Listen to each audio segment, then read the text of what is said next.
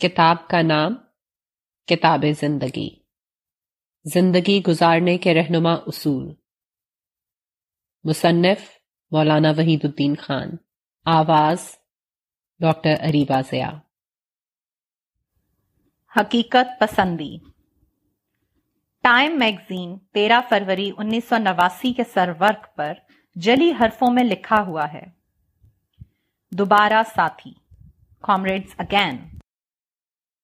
جیسا کہ معلوم ہے، چین اور روس دونوں اگرچہ کمیونسٹ ملک ہیں، مگر ان کے درمیان کم از کم تیس سال سے باہمی عداوت چلی آ رہی تھی۔ اب دونوں ملک ایک دوسرے سے قریب آ رہے ہیں۔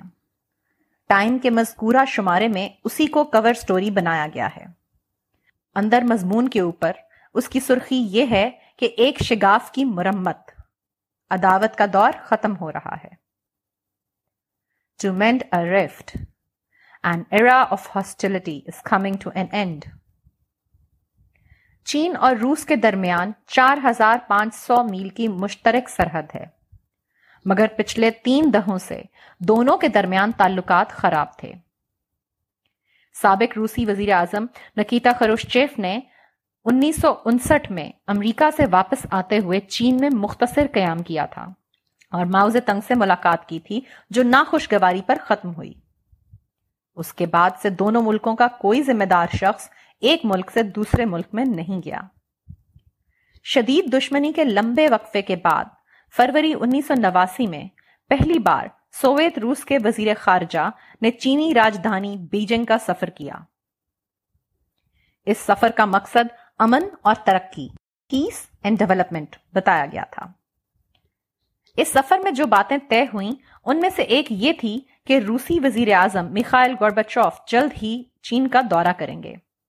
ٹائم تیرہ فروری، انیس سو نواسی۔ دو حریف ملکوں میں اس خلاف توقع تبدیلی کے بارے میں ایک چینی افسر نے کہا کہ بیجنگ اور ماسکو کو اس وقت جن مشکلات کا سامنا ہے، اس نے ہم دونوں کو ایک دوسرے سے قریب کر دیا ہے۔ The difficulties that Beijing and Moscow now confront have brought us closer to one another. Page number seven. ایک روسی افسر نے یہی بات زیادہ کھل کر ان لفظوں میں کہی کہ ہم اس مشترک سوچ کے بہت قریب آ چکے ہیں کہ کس طرح دونوں ملکوں میں نئے تعلقات قائم کیے جائیں ہم دونوں ہی نے ماضی میں غلطیاں کی ہیں we are very close to understanding how new relation should develop We have both made mistakes in the past. Page number six. چین اور روس نے جب دیکھا کہ ان کی باہمی دشمنی ایک دوسرے کو نقصان پہنچا رہی ہے، تو دونوں نے طے کیا کہ وہ بے فائدہ دشمنی کو ختم کر کے آپس میں دوستانہ تعلقات قائم کر لیں اس نئے فیصلے تک پہنچنے کے لیے انہیں اپنی ماضی کی غلطیوں کا اعتراف کرنا پڑا وہ ایک دوسرے کے خلاف اپنے مطالبات کو چھوڑ دینے پر راضی ہوئے انہوں نے ایک ناقابل برداشت چیز کو برداشت کیا تاکہ اپنے لیے زیادہ بہتر مستقبل کی تعمیر کر سکیں۔ اسی کا نام حقیقت پسندی ہے۔ اس حقیقت پسندی کے بغیر موجودہ دنیا میں کامیابی تک پہنچنا ممکن نہیں۔ امریکہ اور روس اور چین موجودہ دنیا کی سب سے زیادہ طاقتور قومیں ہیں۔ جب طاقتور قوموں کا حال یہ ہے کہ حقیقت پسندی اور مفاہمت کے سوا ان کے لیے زندگی کا کوئی اور طریقہ نہیں، تو کمزور قومیں کیوں کر ٹکراؤ کی پالیسی اختیار کر کے زندہ رہ سکتی ہیں؟ ایسی حالت میں کمزور قوموں کے لیے حقیقت پسندی اور مفاہمت کا طریقہ اس سے بھی زیادہ ضروری ہے جتنا طاقتور قوموں کے لیے۔ ایک تقابل۔ لارڈ میکولے اٹھارہ سو چونتیس میں ہندوستان آیا۔ سپریم کاؤنسل آف انڈیا کے ایک اہم ممبر کی حیثیت سے اس نے وہ تعلیمی نظام شروع کیا جو بالآخر انگریزی نظام تعلیم کے نام سے پورے ملک میں رائج ہو گیا۔ اس نظام تعلیم کا مقصد میکالے کے الفاظ میں یہ تھا کہ اس کے ذریعے سے ایک ایسی نسل تیار کی جائے جو پیدائش کے اعتبار سے ہندوستانی مگر خیالات کے اعتبار سے انگریز ہو۔ سو دیٹ ا جنریشن میں arise which will be Indian in birth and English in thoughts مسلمانوں کے تمام بیریش اور باریش لیڈر، سر سید کے واحد استثناء کو چھوڑ کر اس نظام تعلیم کے خلاف ہو گئے۔ وہ اس کی مخالفت میں تقریر کرنے لگے۔ کسی نے اس کو قتل گاہ کہا، کسی نے اس کے اوپر یہ شیر چسپاں کیا۔ بچوں کے کبھی قتل سے بدنام نہ ہوتا۔ افسوس کہ فرون کو کالج کی نہ سوجی۔ بیشتر لوگوں نے اس تعلیمی نظام میں شرکت نہیں کی۔ جو لوگ اس میں داخل ہو گئے تھے، وہ درمیان ہی میں اس کو چھوڑ کر اس سے الگ ہو گئے۔ اس مخالفانہ پالیسی کا نتیجہ یہ ہوا کہ مسلمان تعلیم کے میدان میں دوسری قوموں سے کم از کم دو سو سال پیچھے ہو گئے۔ موجودہ زمانے میں مسلمانوں کے تمام مسائل کی جڑ، ان کی یہی پسماندگی ہے۔ کیونکہ تعلیم سے محرومی آدمی کو بے شعور بناتی ہے۔ اور جو لوگ بے شعور ہوں اس دنیا میں ان کے لیے بربادی کے سوا کوئی اور انجام مقدر نہیں۔ اب ایک اور تصویر دیکھیے۔ دوسری عالمی جنگ کے بعد انیس سو پینتالیس میں جاپان کو امریکہ کے مقابلے میں شکست ہو گئی۔ اس کے بعد امریکہ سیاسی، فوجی، انتظامی ہر اعتبار سے جاپان پر قابض ہو گیا۔ اس شکست کے بعد جاپان نے اپنے آپ کو مکمل طور پر امریکہ کی متحدی میں پایا۔ امریکہ نے اس کے بعد جبری طور پر جاپان کو غیر مسلح کر دیا۔ جاپان کے نظام تعلیم میں انقلابی تبدیلیاں لائی گئیں۔ دسمبر انیس سو پینتالیس میں امریکی جنرل میکارتھر نے تعلیمی نظام کے متعلق وہ بنیادی ہدایات جاری کی جن کا خاص مقصد جاپان میں عسکریت کو اور جاپانی عوام کے قوم پرستانہ مزاج کو ختم کرنا تھا۔ جنگ کے زمانے کے بہت سے ٹیچر ملازمت سے سبق دوش کر دیے گئے۔ مذہب اور سیاست کو مکمل طور پر ایک دوسرے سے الگ کر دیا گیا۔ شنٹو تعلیمات کو نصاب سے خارج کرا دیا گیا۔ ان تبدیلیوں کا مقصد یہ تھا کہ جاپان کی جدید نسل کو امریکہ کی پسند کے مطابق بنایا جائے۔ انیس سو چھیالیس میں امریکہ کے تعلیمی ماہرین کی ایک ٹیم باقاعدہ منصوبے کے تحت جاپان پہنچی۔ اس امریکی ٹیم نے ایک رپورٹ تیار کی جس کا نام حسب ذیل تھا۔ Report of the United States education mission to Japan یہ رپورٹ گویا ان ہدایات کی عملی تفصیل تھی جن کو جنرل میکارتھر نے جاپان کی وزارت تعلیم کے نام، جاپان کے مقتدر اعلی کی حیثیت سے جاری کیا تھا۔ انیس سو سینتالیس میں جاپان کا بنیادی تعلیمی قانون اور اسکولی تعلیم کا قانون اسی کی مطابقت میں وضع کیا گیا۔ انیس سو اڑتالیس میں جاپان کا تعلیمی بورڈ بنایا گیا جس کا کام گویا اس بات کی نگرانی کرنا تھا کہ جاپان کا تعلیمی نظام امریکہ کی پسند کے مطابق جاری رہے۔ اس طرح جاپان میں اسکول، کالج اور یونیورسٹی کی سطحوں پر جو تعلیمی نظام رائج ہوا، وہ مکمل طور پر اس نظام کی نقل تھی جو امریکہ میں پہلے سے چل رہا تھا۔ جاپانیوں نے ہندوستان کے مسلم رہنماؤں کے برعکس امریکہ کے اس منصوبے کو تعلیمی استعمار بتا کر اس کے خلاف احتجاج اور بائیکاٹ کی تحریک نہیں چلائی۔ انہوں نے ایک دن ضائع کیے بغیر اپنی پوری نسل کو اس امریکی تعلیمی نظام میں داخل کر دیا۔ اب اس واقعے پر تقریباً نصف صدی پوری ہو رہی ہے۔ اس کا جو نتیجہ ہوا وہ ساری دنیا کے سامنے ہے۔ امریکہ کے اس تعلیمی نظام میں پڑھ کر جو لوگ نکلے وہ پورے معنوں میں جاپانی تھے۔ وہ کسی بھی اعتبار سے امریکی نہ بن سکے، جیسا کہ امریکہ انہیں بنانا چاہتا تھا۔ حتیٰ کہ انہوں نے امریکہ کی تمام امیدوں کے خلاف جاپان میں ایک نیا انقلاب برپا کر دیا۔ انہوں نے جاپان کی ایک نئی تاریخ پیدا کر دی۔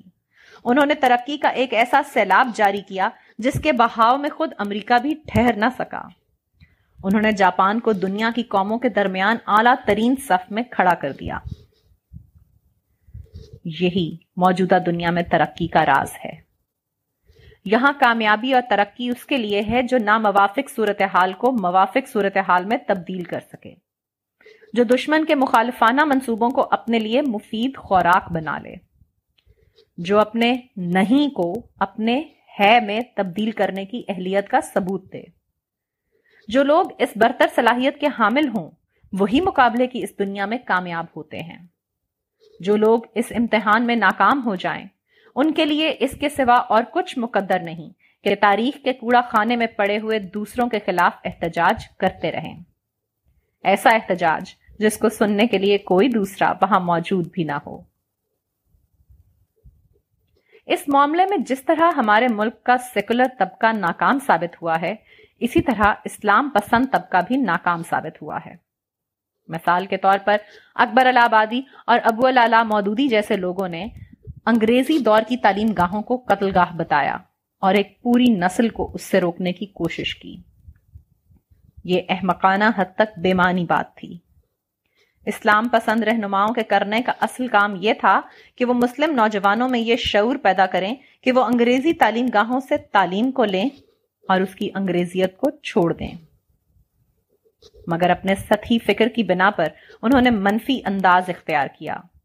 یہاں تک کہ مسلمانوں کی ایک پوری نسل تعلیمی اعتبار سے برباد ہو کر رہ گئی۔ اس معاملے میں جاپان کے اہل کفر ہندوستان کے اہل ایمان سے زیادہ عقلمند ثابت ہوئے۔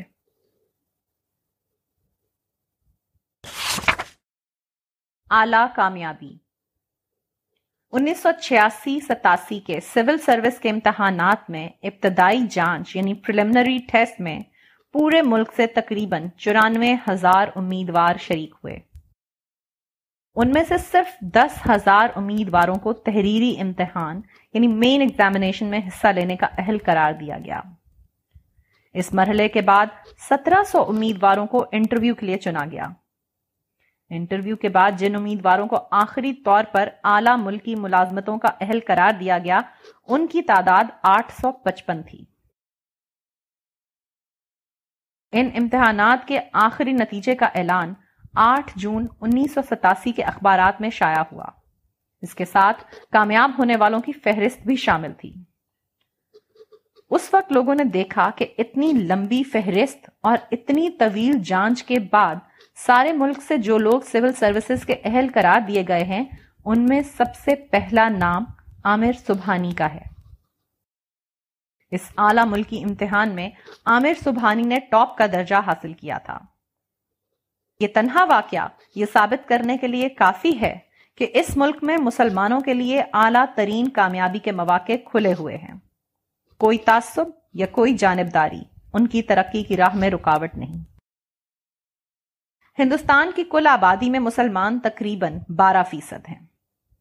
اس نسبت سے آٹھ سو پچپن کی فہرست میں کم از کم ایک سو مسلمانوں کا نام ہونا چاہیے تھا۔ مگر عملاً صرف گیارہ مسلمان کامیاب ہونے والوں کی فہرست میں شامل ہو سکے ہیں۔ عام طور پر مسلمان یہ سمجھتے ہیں کہ اس کی وجہ تعصب ہے۔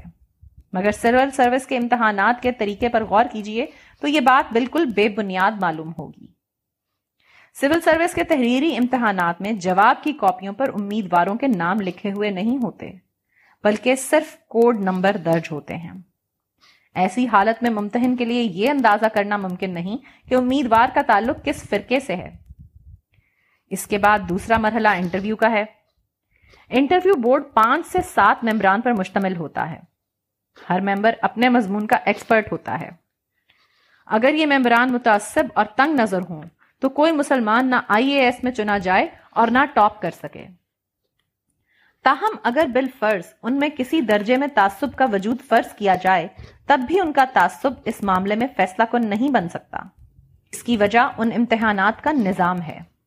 تحریری امتحانات پورے اٹھارہ سو نمبر کے ہوتے ہیں، جبکہ انٹرویو میں صرف دو سو پچاس نمبر ہوتے ہیں۔ اب اگر بال فرض تعصب کی بنیاد پر انٹرویو میں کسی امیدوار کے ساتھ زیادتی ہوتی ہے، تو محض انٹرویو میں اچھا نمبر حاصل نہ کرنے کی وجہ سے اس کو نااہل قرار نہیں دیا جا سکتا۔ بشرط تحریری امتحان کے پرچوں میں اس نے اچھے نمبر حاصل کیے ہوں۔ کیونکہ جب کامیاب امیدواروں کی آخری فہرست بنائی جاتی ہے، تو تحریری امتحانات اور انٹرویو دونوں میں حاصل کردہ نمبروں کو یکجا کر کے شمار کیا جاتا ہے۔ ایسا نہیں ہوتا کہ صرف انٹرویو میں حاصل کردہ نمبر کی بنیاد پر فیصلہ کر دیا جائے۔ اس سلسلے میں ایک سبق آموز بات یہ ہے کہ عامر سبحانی صاحب نے تحریری امتحانات میں مجموعی طور پر پینسٹھ فیصد نمبر حاصل کیے ہیں، جبکہ انٹرویو میں ان کو چوہتر فیصد نمبر ملے ہیں یعنی انٹرویو میں دس فیصد زیادہ۔ مسٹر سبھانی سے پوچھا گیا کہ انہوں نے سول سروس کے امتحان کے لیے کس طرح تیاری کی تھی۔ اس کے بارے میں بتاتے ہوئے انہوں نے کہا کہ چھ مہینے تک وہ روزانہ بارہ سے چودہ گھنٹے تک مطالعے میں صرف کرتے تھے۔ اس سے پہلے بھی انہیں آدھی رات تک پڑھنے کی عادت تھی۔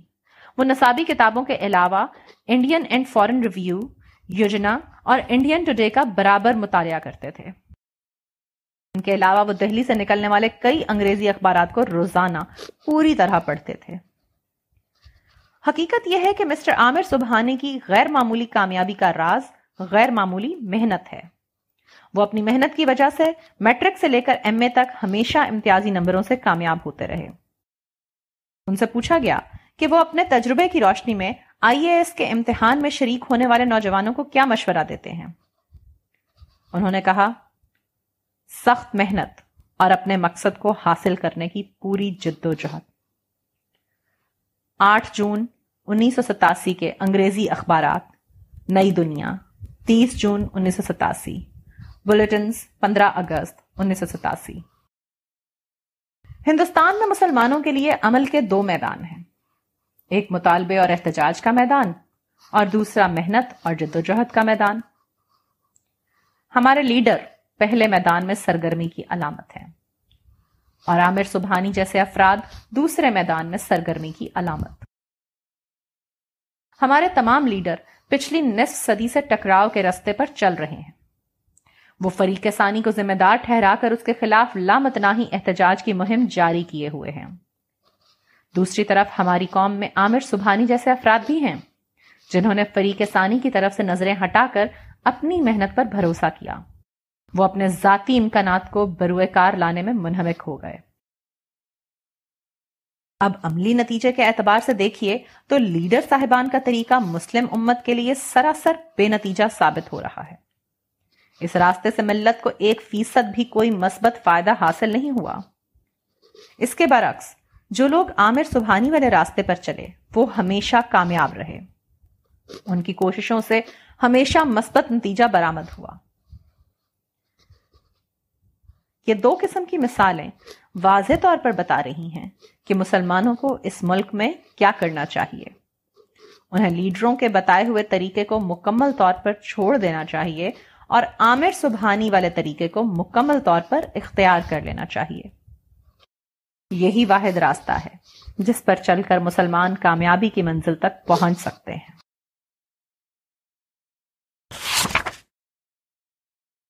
اس میں سبق ہے۔ مولانا اکرام الدین قاسمی، پیدائش انیس سو اڑتیس، ڈمراواں، ضلع بھاگل پور کے رہنے والے ہیں۔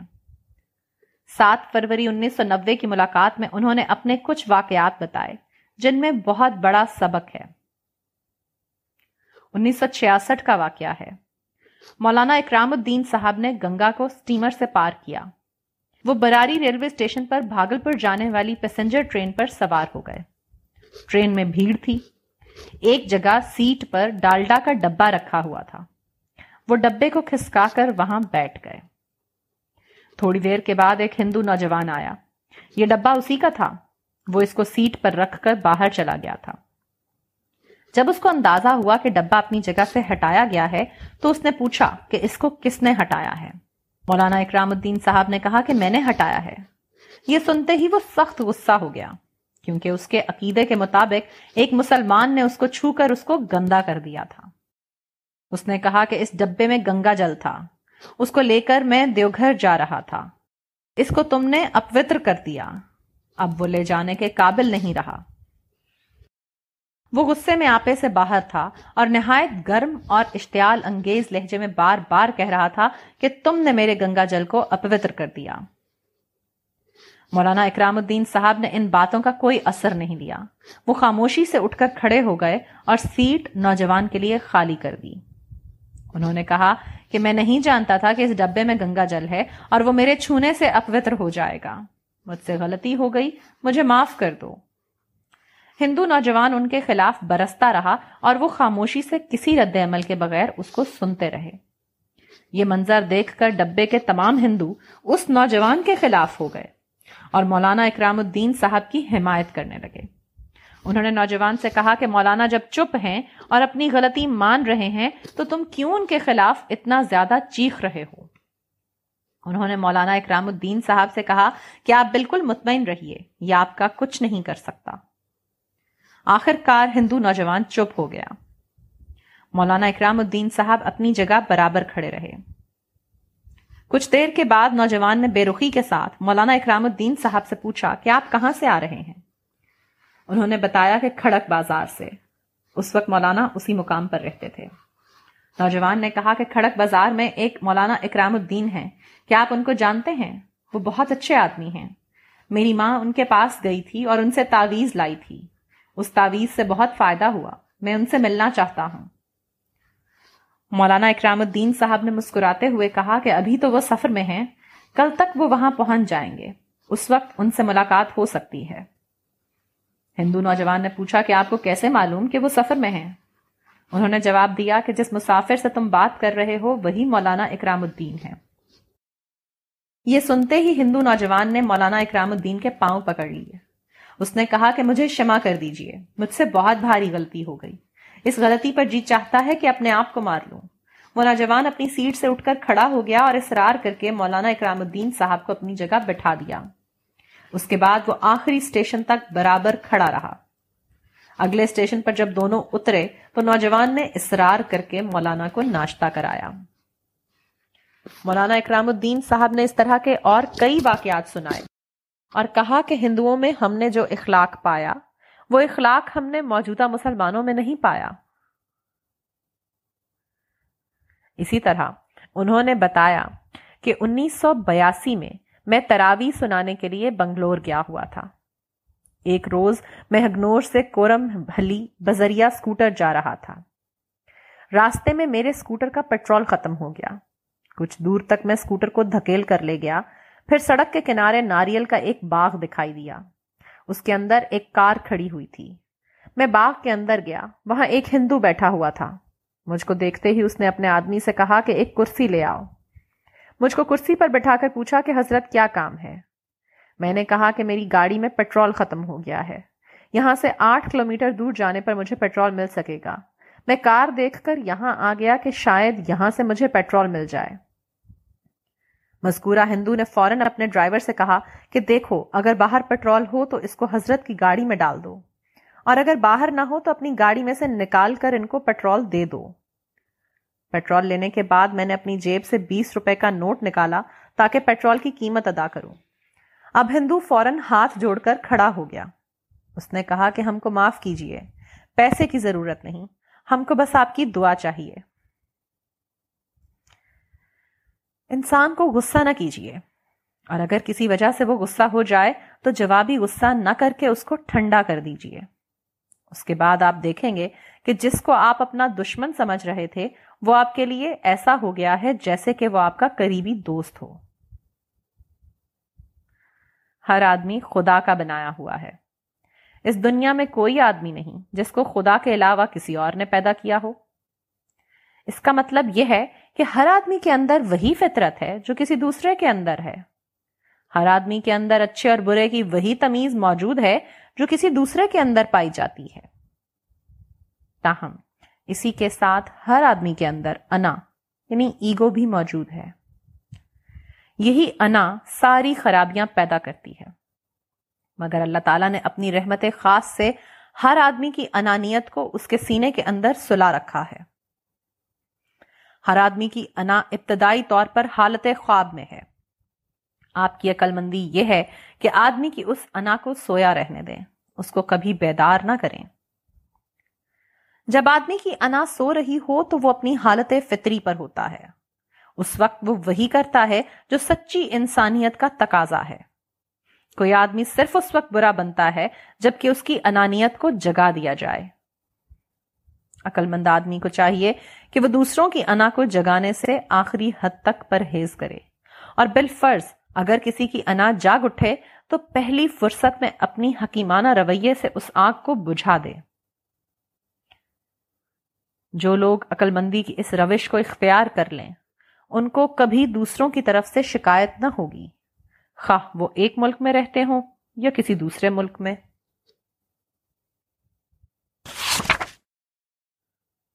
راز حیات۔ جاپان کے لوگ اپنے آپ کو سورج کی اولاد سمجھتے ہیں۔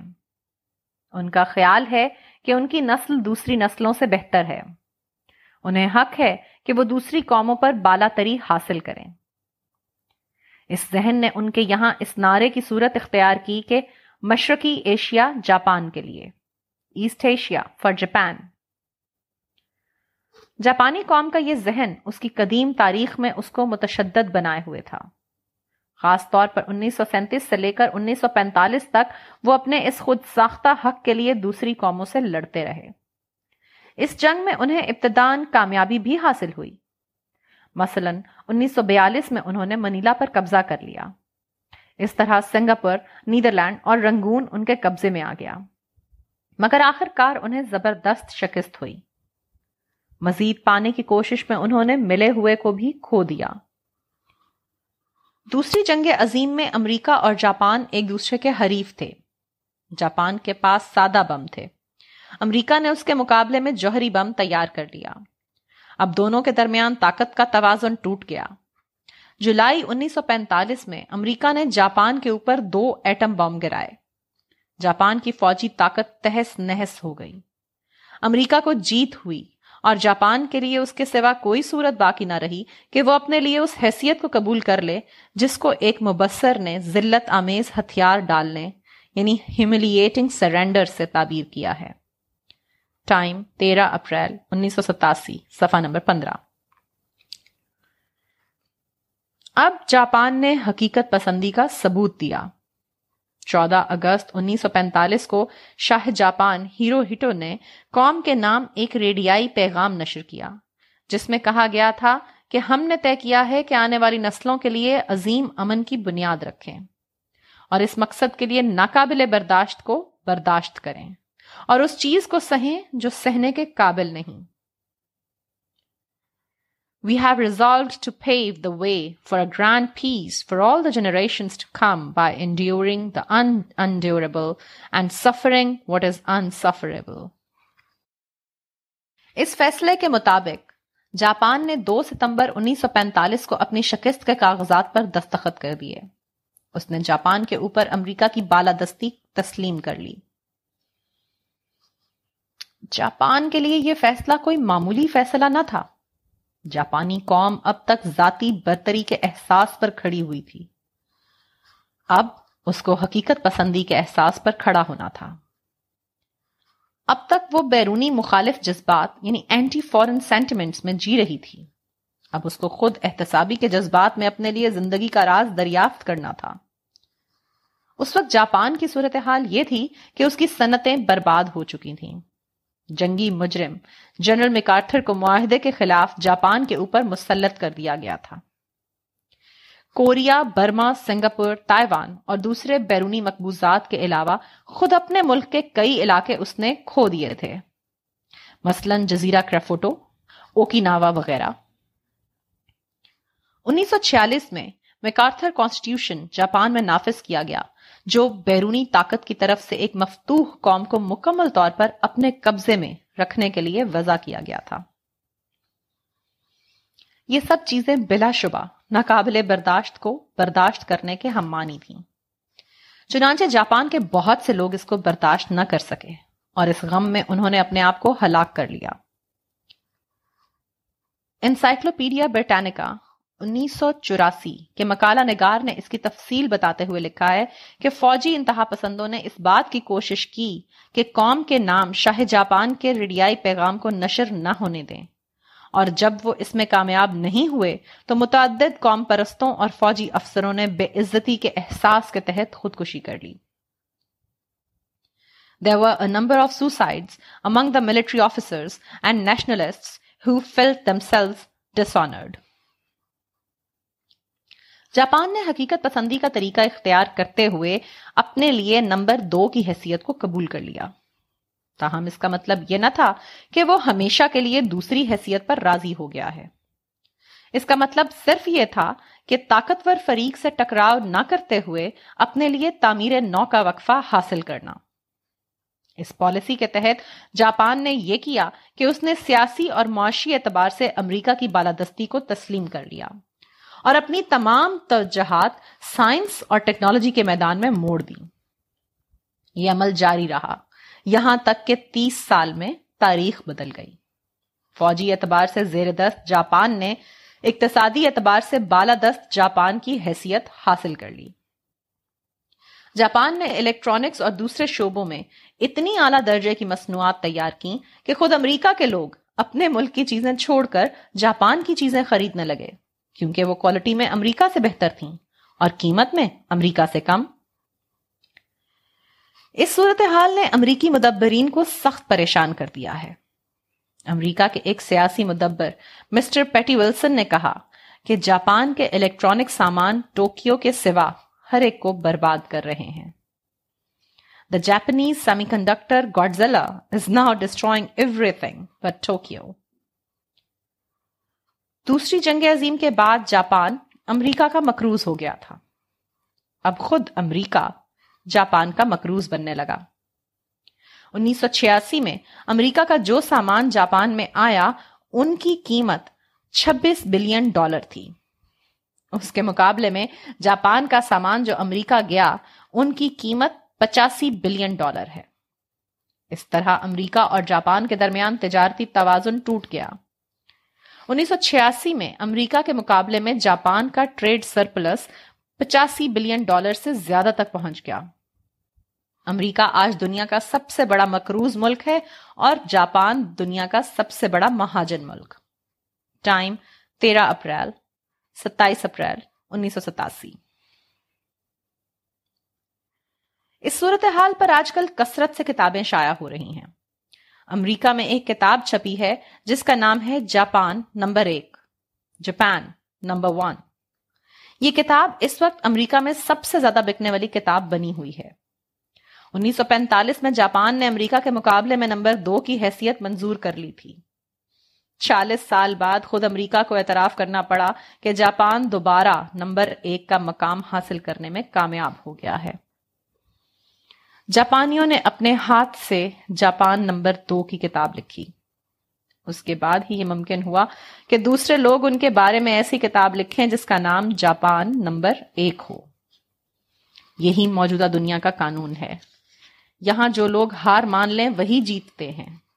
یہاں جو لوگ پیچھے ہٹنے پر راضی ہو جائیں وہی دوبارہ اگلی صف میں جگہ پاتے ہیں۔ اس راز کو چودہ سو سال پہلے مسلمانوں نے سلح حدیبیہ کی صورت میں دریافت کیا تھا۔ موجودہ زمانے میں جاپانیوں نے اسی کو اپنے حالات کے لحاظ سے اپنی زندگی میں دہرایا ہے۔ اصل یہ ہے کہ یہ دنیا مقابلے اور مسابقت کی دنیا ہے۔ یہاں ہر ایک دوڑ رہا ہے۔ یہاں ہر ایک دوسرے سے آگے بڑھ جانا چاہتا ہے۔ یہی مقابلہ انسانی ترقیوں کا زینا ہے۔ تاریخ کی تمام ترقیاں اسی مقابلہ آرائی کے بطن سے ظاہر ہوئی ہیں۔ امریکہ کی قیادتی کوشش کے ذریعے انسان جوہری طاقت تک پہنچا۔ جاپان کے دوبارہ اٹھنے کی کوشش نے الیکٹرانک دور پیدا کر دیا وغیرہ۔ اس دوڑ یا مقابلے کا نتیجہ یہ ہوتا ہے کہ بار بار ایک قوم دوسری قوم سے پچھڑ جاتی ہے۔ بار بار کوئی آگے بڑھ جاتا ہے اور کوئی پیچھے رہ جاتا ہے۔ ایسی حالت میں پیچھے رہ جانے والا اگر شکایت اور احتجاج میں لگ جائے تو وہ صرف اپنا وقت ضائع کرے گا۔ اس کے لیے واحد راستہ صرف یہ ہے کہ وہ اس حقیقت کا اعتراف کرے کہ دوسرے اس سے آگے بڑھ گئے اور وہ دوسروں سے پیچھے رہ گیا۔ یہ اعتراف اس کی کوششوں کو صحیح رخ پر لگا دے گا۔ وہ اس کو موقع دے گا کہ آگے بڑھنے والے سے بے فائدہ ٹکراؤ کیے بغیر وہ اپنی تعمیر ثانی کا کام شروع کر دے۔ یہاں تک کہ ایک دن وہ آئے جبکہ وہ اپنا کھویا ہوا مقام دوبارہ حاصل کر لے۔ اپنے پیچھے ہونے کا احساس آدمی کو دوبارہ آگے بڑھنے کا حوصلہ دیتا ہے۔ پیچھے رہ جانے والا شخص اگر اپنے پیچھے ہونے کا اقرار نہ کرے تو وہ ہمیشہ پیچھے ہی پڑا رہے گا۔ دوبارہ آگے بڑھنا اس کے لیے مقدر نہیں۔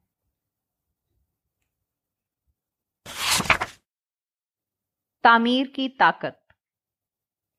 مئی انیس سو نوے کا واقعہ ہے۔ کراچی کی ایک سڑک پر دونوں طرف سے گولیاں چل رہی ہیں۔ سڑک کے دونوں طرف لوگ زخمی ہو رہے ہیں۔ لاشیں زمین پر پڑی ہوئی نظر آتی ہیں۔ کلاشن کوف کے ذریعے مہاجروں اور سندھیوں میں فائرنگ کے تبادلے ہو رہے ہیں۔ پولیس کے افراد بھی خوفزدہ ہو کر پیچھے ہٹ گئے ہیں۔ اتنے میں سائرن کی آواز آتی ہے۔ جلد ہی ایک ایمبولینس گاڑی سڑک پر دوڑتی ہوئی نظر آنے لگتی ہے۔ جیسے ہی ایمبولینس سامنے آتی ہے، دونوں طرف کے لوگ اپنی اپنی فائرنگ روک دیتے ہیں۔ ایمبولینس کھڑی ہوتی ہے، اس کے آدمی مردہ لاشوں کو اور زخمیوں کو اٹھا کر اپنی گاڑی میں رکھتے ہیں۔ اس پوری کاروائی کے دوران لڑائی بند رہتی ہے۔